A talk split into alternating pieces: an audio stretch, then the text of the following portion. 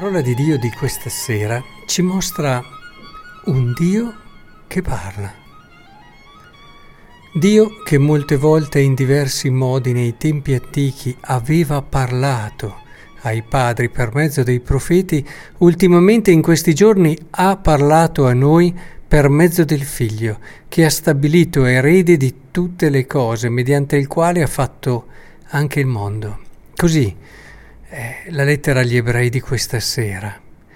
Ed è bello vedere un Dio che parla, un Dio che desidera costantemente stabilire un canale di comunicazione per rivelare all'uomo le meraviglie del suo mondo, per rivelare all'uomo le intenzioni profonde che hanno guidato il suo cuore quando all'inizio dei tempi lo ha concepito e ha concepito la creazione, ha concepito l'uomo e ognuno di noi. Un Dio che desidera e attraverso il figlio lo realizza in un modo completo e pieno, stabilire con l'uomo questa comunicazione profonda. E in effetti non a caso il figlio è l'incarnazione del Logos, della parola di Dio. È come se in Cristo noi vedessimo questo desiderio di parola, di comunicazione, di rapporti di relazione che Dio ha realizzato nella sua pienezza in modo completo. Del resto Cristo stesso è l'unione tra la natura divina e la natura umana che si realizza in un modo unico e speciale. In lui troviamo realmente incarnate queste, questo desiderio profondo, vero, grande di Dio.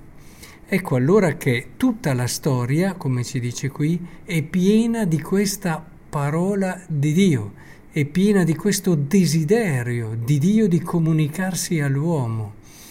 E e se Dio lo ha fatto in tutta la storia, è chiaro che l'ultima parola è stato il figlio e non ci saranno nuove parole, però senza aggiungere nuove parole continua anche oggi nella nostra vita, nella nostra storia a parlare. Non è che questo stile cambi, del resto è la parola che rivela che cosa tu hai nell'intimo, nel profondo del tuo cuore è la parola che si manifesta e riesce a manifestarti quello che non riesci a vedere. E, è chiaro che non ti devi fermare alla parola, non ti devi fermare semplicemente al suono, ma devi risalire attraverso il suono a quell'intimo e a quell'intenzionalità che ha generato la parola. Ecco, questo è il percorso che dobbiamo imparare a fare attraverso tutte quelle situazioni attraverso le quali ogni giorno il Signore ci parla, che possono essere l'incontro con una persona, che possono essere una situazione imprevista, che possono essere anche la fedeltà del tuo lavoro fatto con costanza. E attraverso tutte queste situazioni, lo stesso sorgere del sole, eh, lo stesso freddo che ci sta così schiacciando in questi giorni, sono tutti luoghi dove Dio sta parlando. Occorre avere una mente guidata dalla fede che sappia ascoltare, un animo pronto ad ascoltare tutto quello che Dio ogni giorno ci vuole dire. Capite allora anche voi che è essenziale ed è fondamentale ritrovare questo atteggiamento di ascolto. E la preghiera del mattino è il luogo dove noi ci predisponiamo all'ascolto.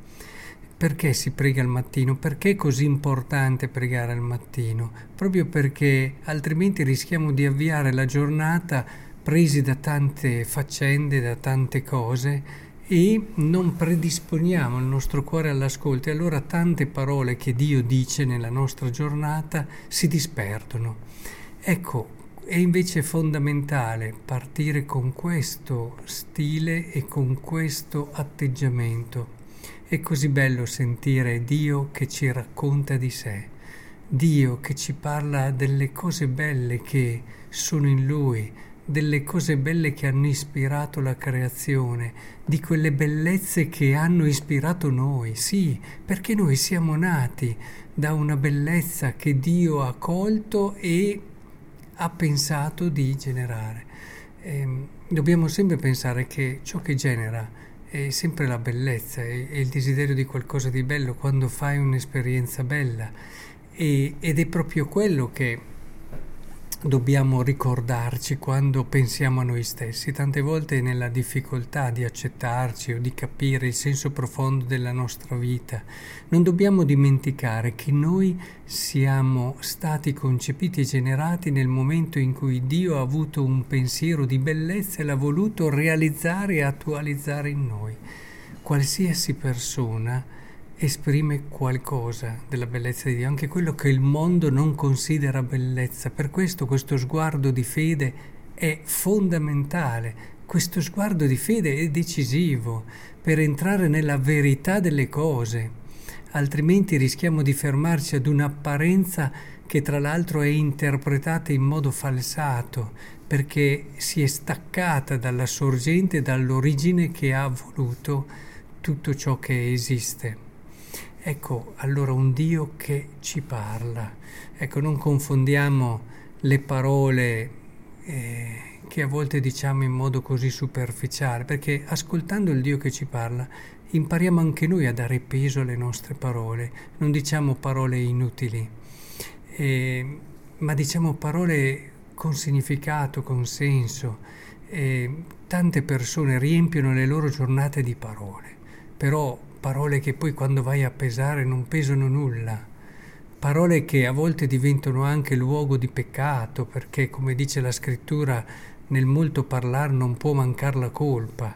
E allora parole che possono diventare giudizi, parole che possono uh, diventare un modo per affermarsi, per, per apparire. Sappiamo come ci insegnano i santi che quando uno, ad esempio, parla molto di sé, eh, si nasconde quasi sicuramente dietro l'ambizione, l'amor proprio eh, e loro consigliano loro di parlare poco di sé. Non questo parlare dunque, ma il parlare che aiuta le persone a mettersi in sintonia con il grande parlare di Dio. Ecco allora il Vangelo, con questa vocazione di Simone, di Andrea, di Giacomo, di Giovanni, eh, che in questo discorso che stiamo facendo ci aiuta a cogliere come la missione dell'Apostolo sia quella di aiutare le persone a porsi in questo ascolto del parlare di Dio, a percepire questo parlare di Dio. L'Apostolo non deve riempire la sua attività di parole sue, Parole sue, per quanto possono essere belle, arrivano fin dove arrivano. L'Apostolo deve aiutare le persone ad ascoltare il parlare di Dio nella storia e nella loro storia. Ecco quando diventa efficace l'Apostolo. In questo Maria è l'Apostolo per eccellenza. Maria è colei che non solo ci ha, portato, ci ha portato e ci ha donato la parola di Dio, ma è anche colei che in tutta la sua vita si è posta nell'atteggiamento di chi ha dato sempre spazio a parlare del Signore. Ecco, allora, che il Signore ci aiuti ad avere sempre questa ricchezza sia nella nostra vita personale e quindi questa capacità di ascolto che parte fin dalla preghiera del mattino, sia nel nostro essere testimoni che proprio perché educati all'ascolto sanno educare anche gli altri.